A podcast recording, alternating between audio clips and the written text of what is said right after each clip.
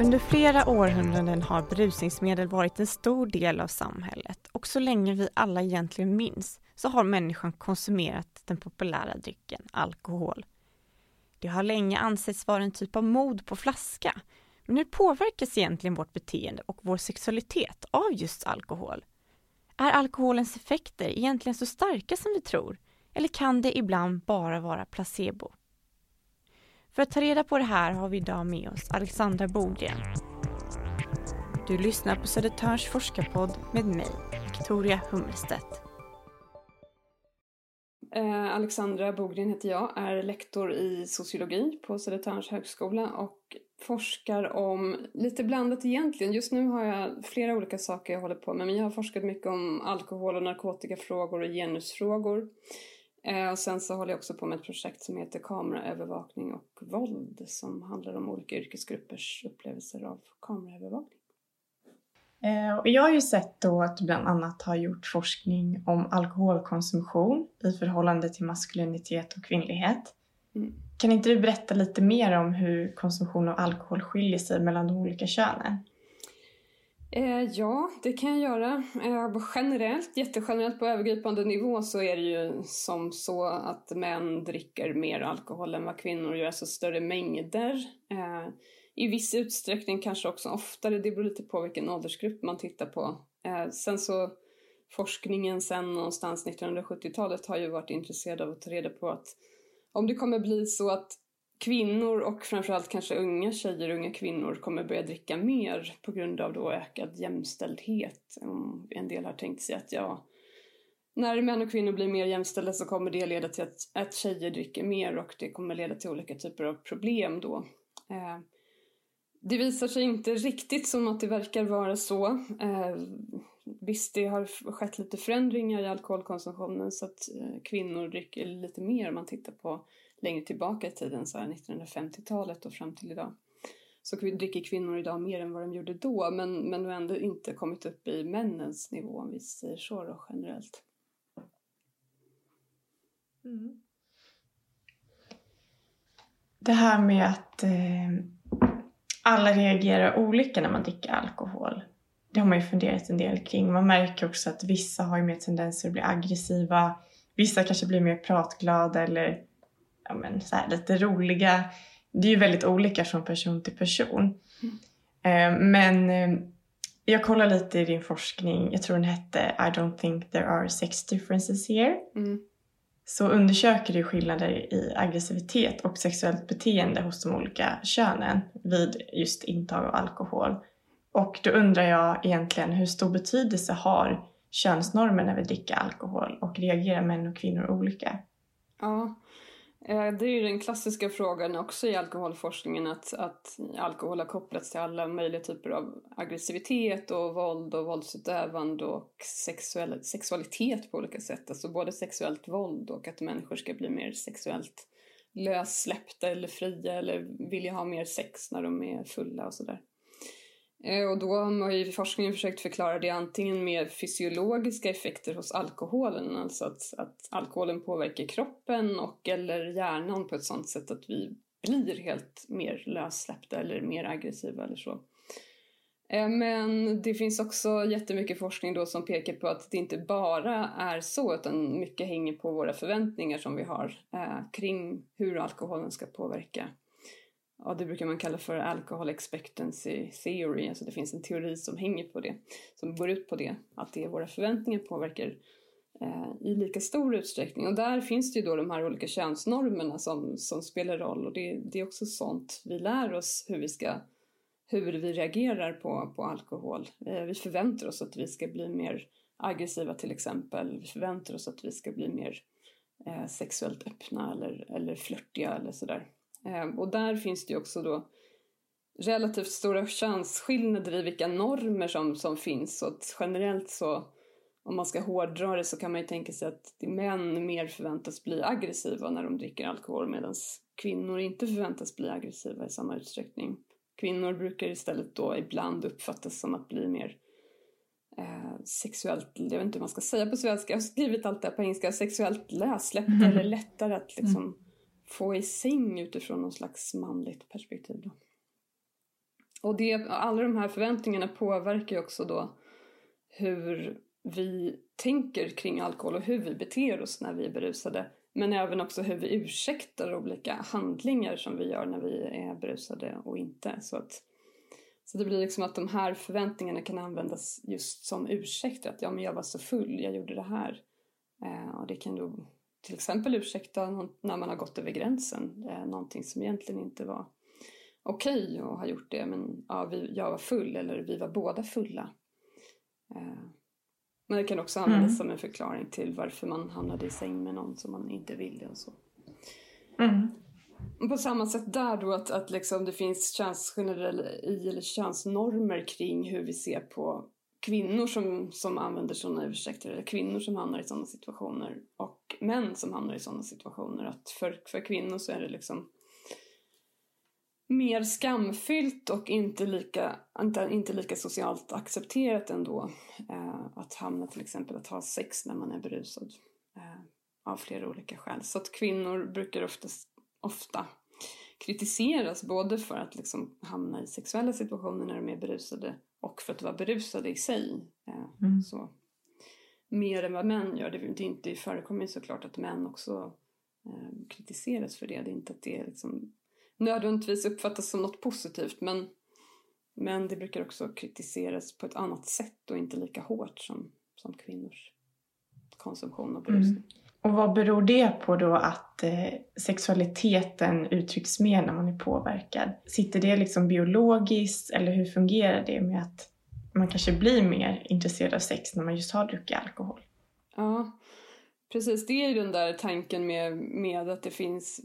En del menar ju att det är biologiskt och det finns ju, skulle jag ju kunna tänka mig också, sådana biologiska processer. Man har gjort massa olika typer av experiment inom forskningen, framförallt i, i USA, i en amerikansk kontext då, och inom psykologin där man har låtit människor dricka alkohol och sen visat dem olika typer av material som, ska, som man ska kunna då mäta om de blir sexuellt upphetsade eller inte, rent fysiologiskt mäta. Eh, så.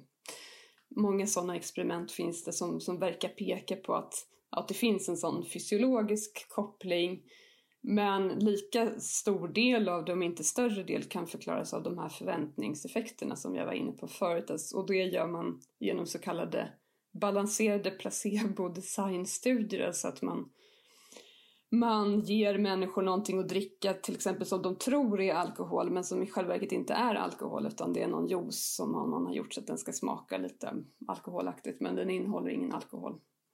Och då, genom de studierna, så har man då kunnat peka på att ja, men, människor blir liksom sexuellt upphetsade eller intresserade även om de bara får dricka den här juicen då. De vet Mm. inte om att det bara är juice utan de tror att det är det. Så därav kan man veta att ja, men det här är en förväntningseffekt och inte en biologisk effekt. Så att ja, både lite grann biologiska effekter men också förväntningseffekter. Ja, oj vad intressant ändå. Ja, Att det är liksom normer och förväntningar som påverkar ännu mer än vad själva alkoholen gör. Eh, och då tänker man ju lite mer på det här, du pratade ju lite om aggressivitet också, att eh, man kanske förväntas vara aggressiv eller förväntas vara lite hård och kanske sexuellt intresserad mer än vanligt. Mm. Men hur kan aggressivitet och sexuella beteenden hänga ihop? Eh, ja men det är ju liksom till exempel i, i olika typer av övergreppssituationer eller, eller så. Eh, så Ja, det finns några nyare studier av det här liksom, där man menar att speciellt bland unga vuxna, tonåringar och unga vuxna som ofta är ute och festar, och festar kanske ganska mycket så, så kan det ju lätt uppstå olika typer av gråzoner där, ja, där man liksom inte riktigt vet vad man gör. Eh, ingen vet det kanske. Eh, och det kan leda till olika typer av, av sexuella övergrepp. Allt från ja, sexuella ofredanden och sexuella trakasserier till våldtäkter. Eh, så. Och då finns det liksom en, en hel egentligen uppsättning av olika situationer. Det kan ju vara så att någon och i det fallet så visar forskningen att det ofta det verkar vara män som gör det, alltså att någon med flit bjuder någon, försöker få någon, en tjej då i det här fallet, full för att kunna liksom, det blir lättare då Eh, få henne i säng eller, eller att begå olika typer av sexuella övergrepp. Så det finns den typen av fall och sen så finns det fall där unga vuxna då mer berättar att de bara har hamnat i en situation eh, där de plötsligt ligger i en säng och har någon typ av sex eller sexuell kontakt men ingen av dem vet riktigt hur de hamnade där. Och då är det mycket svårare, det är svårare att forska om för det är mycket svårare att veta vad är det som gör det. Är det liksom en kombination igen av biologiska effekter av alkohol men också eh, förväntningseffekter kanske. Men, men det är sånt som forskningen håller på med nu, handlar mycket om de här också gråzonerna som, som uppstår eh, i att veta vad är sexuellt samtycke och hur påverkas det av att vi är i en situation när, när en eller båda två är, är berusade eller i alla fall har druckit alkohol och så. Så att jag tillsammans med några forskare från Danmark och USA så har vi ett planerat projekt som vi hoppas att vi kan få pengar för som handlar om just ja, sexuellt samtycke och sexuella gråzoner och berusning och, och hur unga vuxna resonerar om det. Eh, så. Och då, då utifrån dig och ditt forskningsområde, vad kan du säga om just så alkohol och droger eh, och dess påverkan på människan? Jag tänker då, hur påverkar det oss både beteendemässigt och eh, psykiskt? Det kan påverka på väldigt många olika sätt skulle jag säga. Eh, jag har mest forskat om alkohol men lite liknande gäller ju för olika typer av droger eller som narkotika också. Att att dels så har ju liksom substanserna en effekt i sig själva. Eh, man brukar prata om att, att alkohol är, är en, en downer eller någonting som, som kan liksom... Det gör en inte nödvändigtvis glad och upplyft alltid. Eh, Medan vissa typer av droger som kokain har en sån liksom uppiggande effekt och så.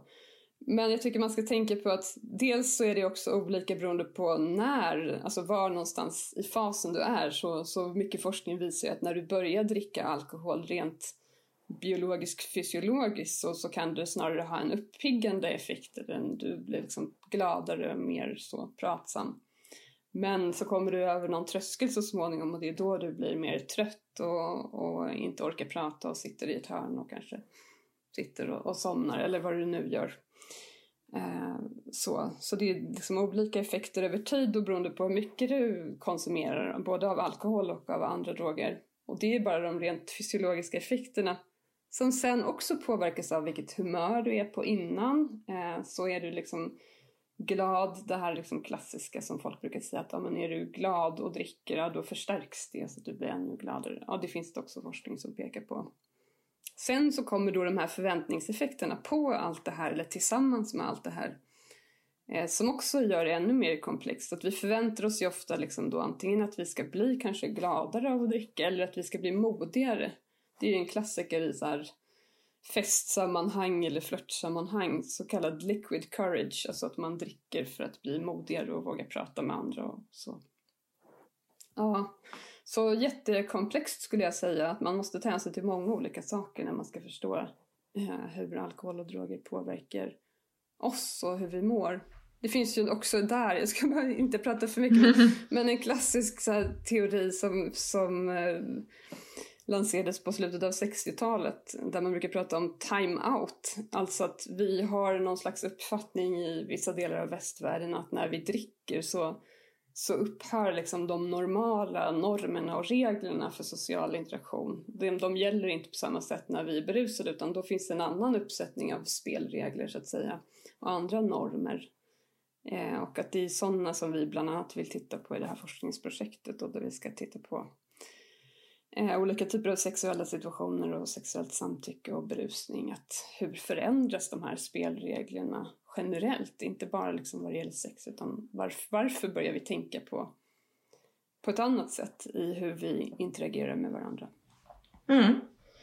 Och jag tänker det att man har ju väldigt mycket förväntningar på sig som du säger. Att både när man alltså, har druckit alkohol men även ända sedan man är ung så blir man väldigt mm.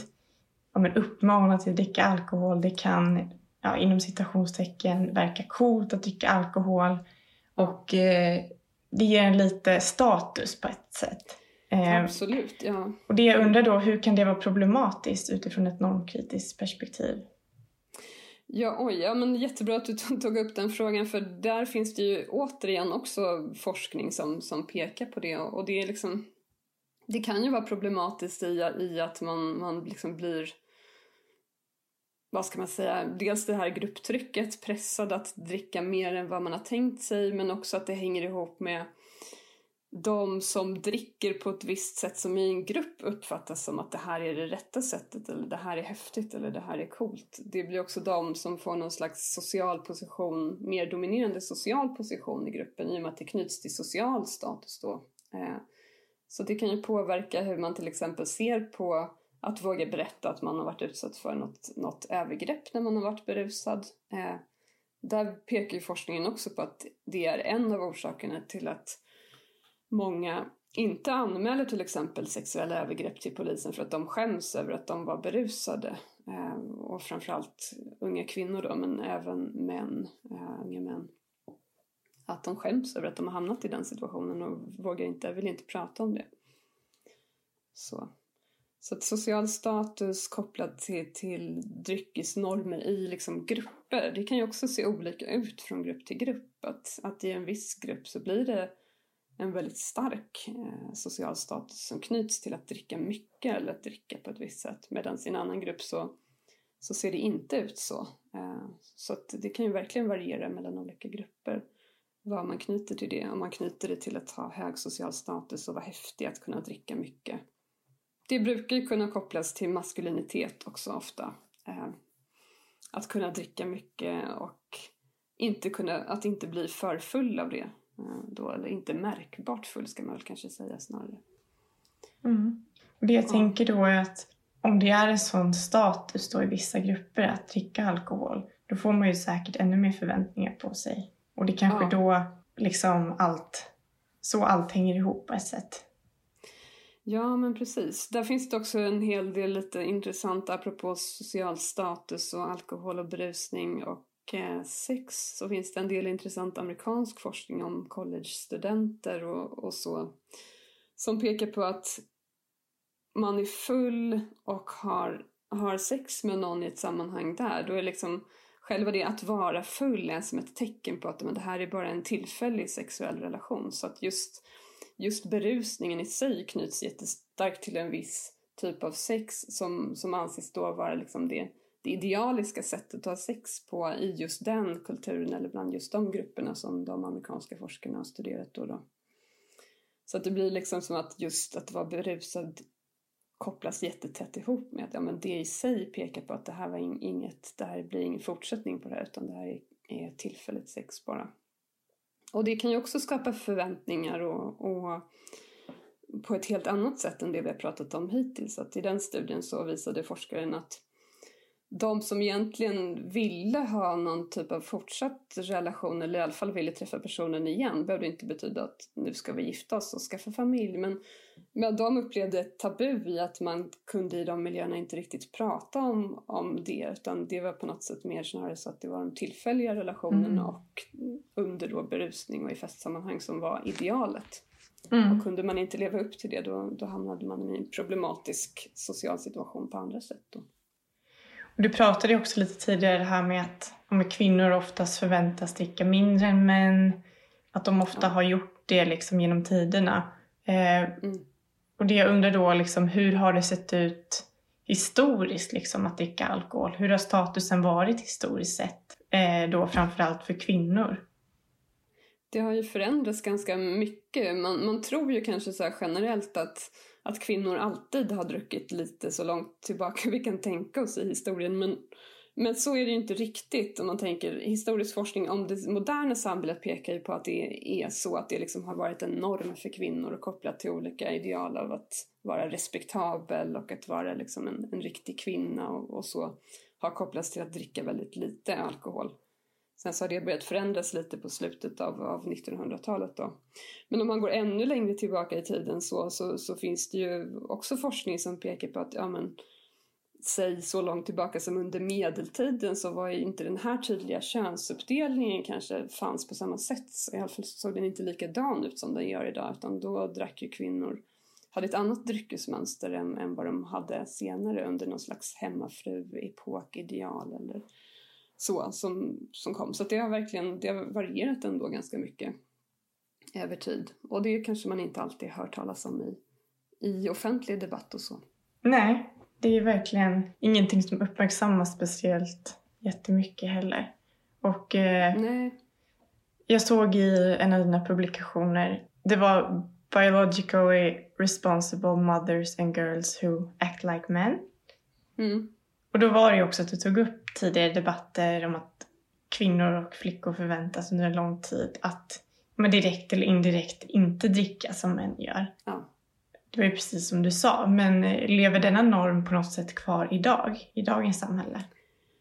Jag ser ju spår av att den gör det i min forskning. Liksom, det har ju liksom förstås hänt mycket under den här, de här långa tidsperioderna som jag pratar om men den finns ju ändå kvar bland annat i de där diskussionerna som i den artikeln som du nämnde så är det ju det finns hela tiden den här oron för vad ska hända om, om tjejer eller kvinnor börjar dricka som män. Och den är ju ofta kopplad till just att tjejer eller kvinnor har haft eller har förväntats ta ett större ansvar för familj och barn och relationer och sådana saker.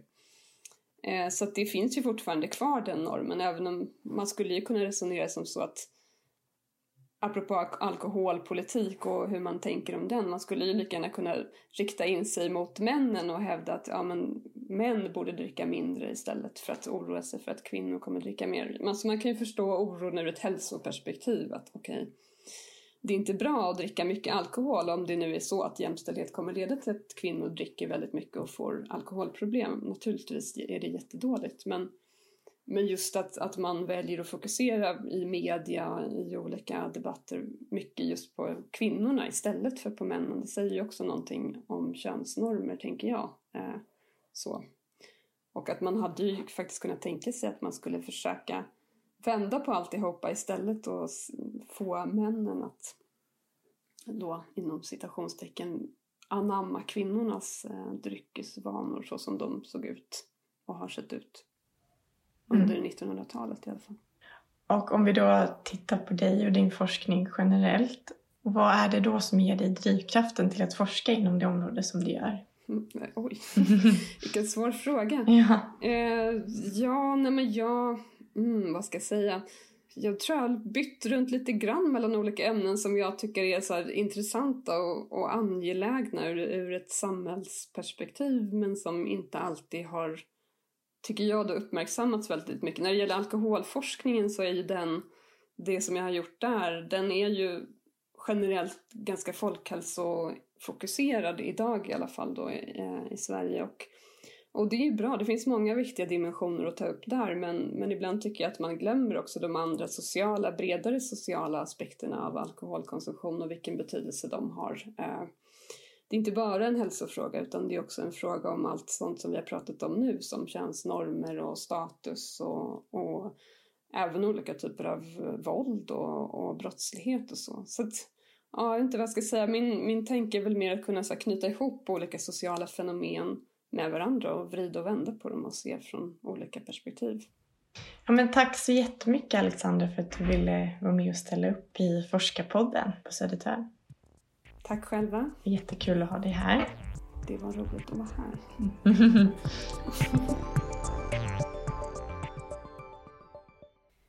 Så vad tar vi då med oss från dagens avsnitt? Jo, att alkoholens effekter till stor del handlar om förväntningar och könsnormer. Det kan till och med i vissa fall vara en placeboeffekt. Det är en viktig lärdom som vi tar med oss från idag.